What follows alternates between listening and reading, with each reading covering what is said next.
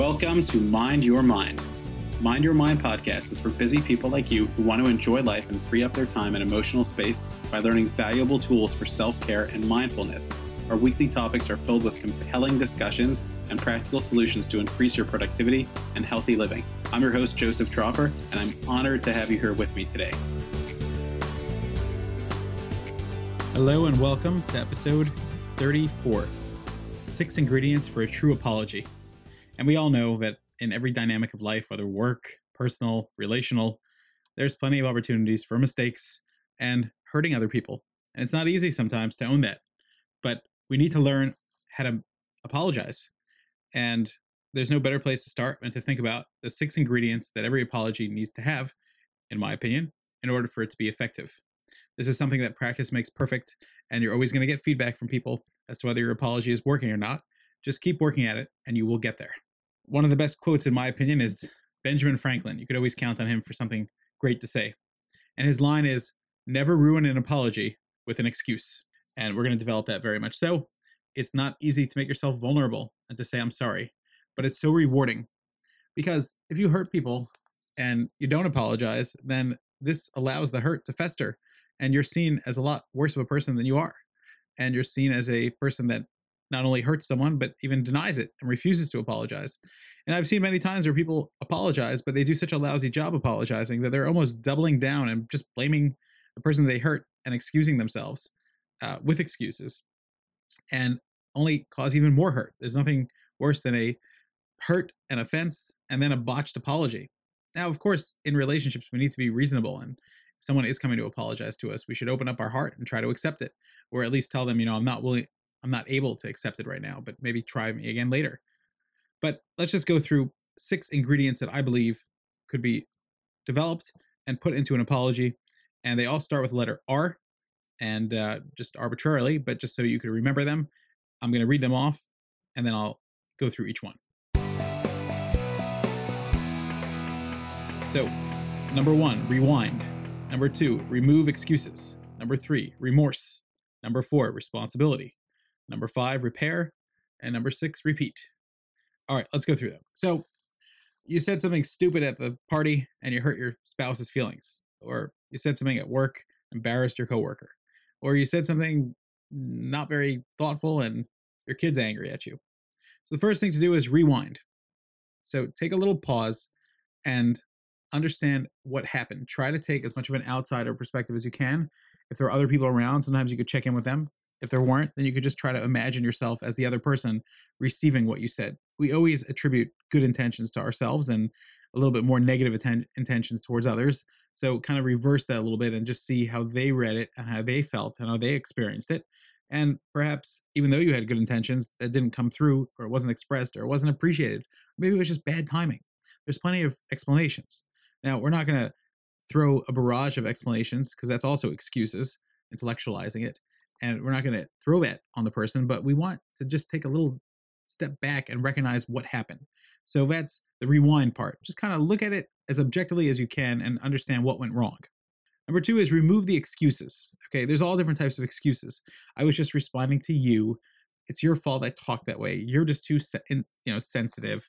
There's all types of excuses. Or I, I said what I meant. That's one of the worst ones. I, I called you fat because you are fat, or I called you that name because you're acting that way, and it's your fault. Okay, you're not ready to apologize. And that's okay. You don't have to be ready to apologize.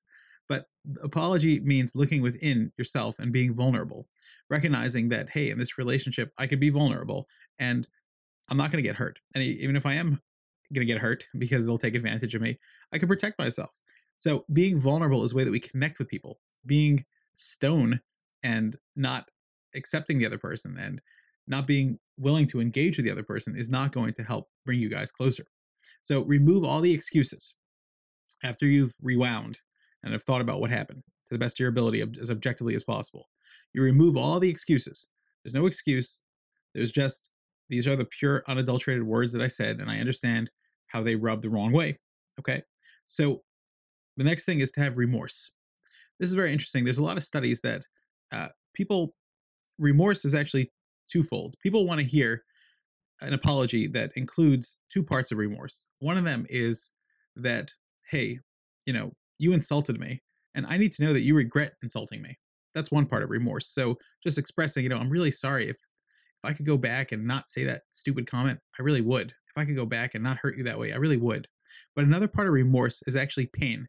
People actually like to hear and want to know, and and this has to be sincere, by the way. You can't just make it up because they're going to catch you.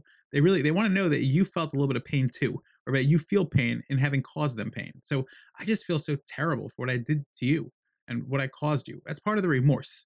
Um, and again, if you just say, "I feel so terrible that you got hurt from my words," that's not this. There's no rewinding. There's no removing excuses. There's no remorse. You're removed from it. All right, you have to lean in and express. You know, I feel so bad that I hurt you that way. Okay, I feel so bad that I caused you that pain. So I regret it, but I also it causes me pain to see that I pained you, and that is something that melts people's heart and op- opens them up to be able to hear you and really believe that there is some remorse there. Number four, responsibility. This is so important. It's not, I'm sorry that my words hurt you. I'm sorry that my action was interpreted by you as offensive. It's, I'm sorry that I hurt you. I'm sorry that I caused you pain. I'm sorry that my words uh, were daggers to your heart. You got to take responsibility because if you don't take responsibility, then you're even more dangerous. Not only are you wielding a sword with your tongue that hurts people, but you also have no res- take no responsibility for it. So it can never it can never be fixed. So you got to take responsibility. Yes, I hurt you, and that's part of it. As I've rewind, rewound, and have looked at it objectively, and I remove all the excuses, and I'm not putting it on you, and I express the remorse that I'm sorry that I hurt you, and I feel and it feels bad that I hurt you, and it feels terrible inside me that I hurt you. I take responsibility for what I did and I recognize that I made a mistake. That's okay. Okay. Number five is repair. So, honey, how can I make it up to you? Or coworker, you know, I'm so sorry. Is there anything I can do to fix this? What What do you need from me in order to feel more safe and feel better? Well, obviously they're gonna, if they're still angry at you, they might say, "Well, don't.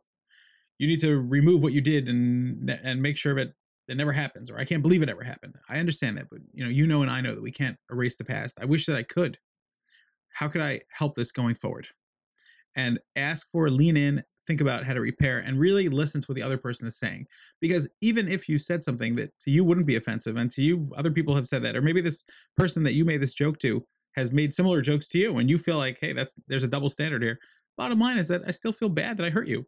And I could lean in and understand that and really listen. How could I repair this? And show the sincerity of, of your request. Please tell me, how could I repair this? And the last thing is repeat. And repeat is two two things. Number one is be willing to constantly apologize for making mistakes and be willing to approach the person and say, I know I apologized for this in the past, but I made the same mistake again, or I made a similar mistake and I need to apologize. But more than that, it's also try your best to stay away from these things because one of the best repairs is to recognize, you know, hey, I'm going into that territory again where I could embarrass them or I'm about to say something. And now I'm going to stop myself and show that I'm actually sincere about my apology. So the repeat is to be willing to engage multiple times, to apologize multiple times, right? I always say in relationships, people complain, well, I always get hurt. Well, anytime we're in close proximity of other people, we accidentally step on their feet, or sometimes even worse, purposely step on their feet. So the closer you are to people, the more hurt there could be, and the more misunderstandings, and the more sadness, and the more importance that you give to the relationship, which means that you're both going to be more sensitive to each other. So be willing to repeat the apology, but also try your best to make sure that the incident does not repeat. If it does, it's okay. You're human. We all make mistakes and we make repeated mistakes. Um, but try your best to make sure that if situations like that arise, that you could nip them in the bud as best your ability. So I wish you the best of luck. Maybe you're listening to this because you're part of the series and you enjoy thinking about different things and how to enhance your life, or maybe you're listening to it because you hurt someone and you're trying to prepare for an apology. Let me tell you from personal experience, it's not easy to apologize. Even if I could rattle off these six things, it doesn't mean that it's not easy. That doesn't mean that it comes easy for me. But when I sit down and I rewind and I think back to what happened and I remove the excuses and I express the remorse of I'm sorry that I hurt you and I feel pain that I caused you this hurt and I take responsibility that my words hurt you and I ask how do I repair and I make a commitment that I will try not to repeat it. But if I do, I will apologize. Very effective and amazing things happen in relationships, and amazing healing takes place in ways that Daniel Wile, in his book After the Honeymoon, says could never have even happened if not for the original stumbling. That when a couple does get hurt, have hurt between them, but they repair and they lean in towards each other, they become even stronger and closer. It is my fervent hope that using these skills you and I will learn how to say the words that are so scary and so difficult. I am sorry for hurting you. That's my challenge to you. Best of luck, and please let me know what happens. I always love to hear from everybody. Thanks for joining us. Don't forget to mind your mind. For more practical ideas and to make sure you never miss an episode, visit us at mindyourmindonline.com.